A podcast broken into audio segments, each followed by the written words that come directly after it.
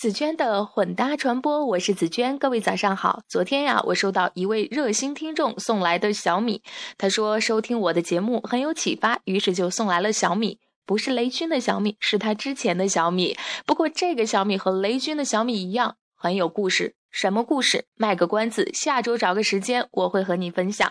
今天呢，讲讲我们在一些博物馆会看到的。美人儿广告画就是那种民国时期的广告画。那这些画呢，一般以简单的生活场景为衬托，配上呃简单的广告语和公司名称。那最吸引我们视线的当然是画中间的大美女了。她们一般是一个柳眉凤眼，穿着旗袍，风姿绰约的，很有中国特色的时髦女郎。那这些广告画呢，总会让我们忍不住多看上几眼，而且还能马上浮想联翩到民国时期的生活场景。套用现在的营销词汇来说啊，就是这些广告话能激活我们共鸣或者联想的触点。那这种民国特色的广告画叫做擦笔绘画，是由一个叫做郑曼陀的人最先创造的。那郑曼陀呢，是一个很有绘画天赋，而且学画很多年的画家。他先是在一家照相馆开了个个人工作室，那专接人物写真的活儿。后来呢，郑曼陀就把从老师那里学来的传统人物技法呀，与从书本中学来的水彩画法结合起来，于是就形成了这个。独树一帜的擦笔水彩法。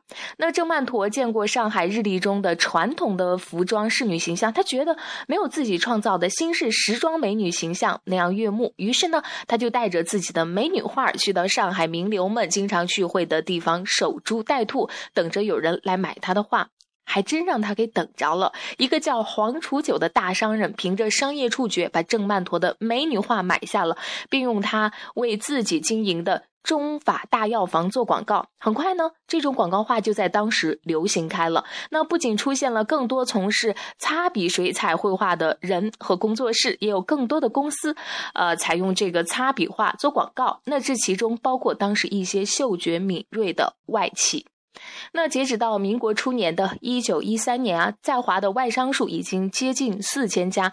那这些公司中不乏一些国际大牌，像通用电气公司、美国钢铁公司、英国亚细亚石油公司，还有可口可乐公司等等。那像今天一样，这些公司在当时的中国啊，同样面临着激烈的市场竞争。但也像今天一样，这些外企从那个时候起就懂得运用因地制宜的品牌推广方式。那他们非常善于利用具有中国文化特色的营销方式，贴近当时中国消费者的心理。那比如呢，一些外商就在当时花重金聘请知名画家，创作当时中国流行的广告画。那这些画家包括中国近代的呃近代年历广告的设计鼻祖周慕桥，中国近代广告画家。丁云仙，那当然还包括以上提到的近代广告擦笔绘画技法的创始人郑曼陀等等。那这些从小接受传统文化教育的画家是比较了解本土民众喜欢哪种内容和形式的广告，也明白中西方文化的差异。那他们有的是沿袭中国传统，把这个民间故事、神话传说、英雄历史人物等等作为创意的重点，推出系列的广告画。也有日本公司呢，在发布的这个日历的广告。上加上“民国万岁”的口号来与中国人套近乎，那当然了，还有以上提到的各种美人擦笔广告话，那这其中包括了很妖娆的可口可乐广告。那提到可口可乐，不得不说，这真是家十分妖孽的公司啊。十分懂得营销的妖孽公司，那任何年代他都能稳准狠地抓住中国主流的流行文化，然后横插上一脚，让自己年老的身躯容光焕发一下。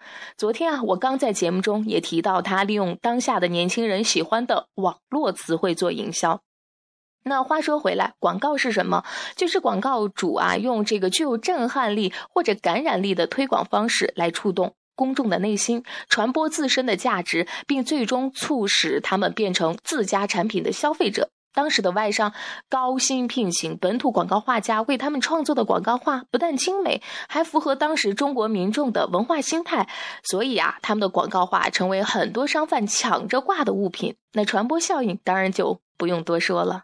今天的分享就是这样，感谢你的收听，我们明天再聊，拜拜。